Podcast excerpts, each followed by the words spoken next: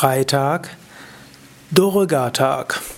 Ja, Freitag ist der Tag der göttlichen Mutter. Freitag ist der Tag der Venus, Tag der Freya, Tag von Lakshmi, Durga, Saraswati und Kali. Heute möchte ich sprechen über Durga. Durga ist die göttliche Mutter, eine Göttin dargestellt reitend auf einem Tiger. Sie hat ein rotes Gewand und hebt eine Hand in Segen. Sie hat auch in ihren anderen Händen, je nach Darstellung, Waffen oder auch verschiedene Materialien. Tiger soll heißen, manchmal muss man auf einem Tiger reiten, manchmal auf dem Löwen reiten. Soll heißen, manchmal musst du auch deine Natur bezähmen, aber darauf reiten.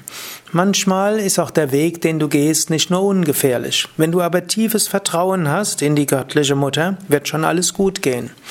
Manchmal scheint auch Bedrohliches dir zu passieren, aber wenn du dir bewusst machst, hinter allem steckt die göttliche Mutter, dann wirst du auch hinter scheinbar Bedrohlichem Vertrauen haben können. Die Durga ist auch vehement. Das soll auch heißen, manchmal wird dir mit großer Intensität etwas beigebracht. Manche Lektionen kommen nicht in einer bürgerlichen Beschaulichkeit, sondern in der Intensität des Lebens.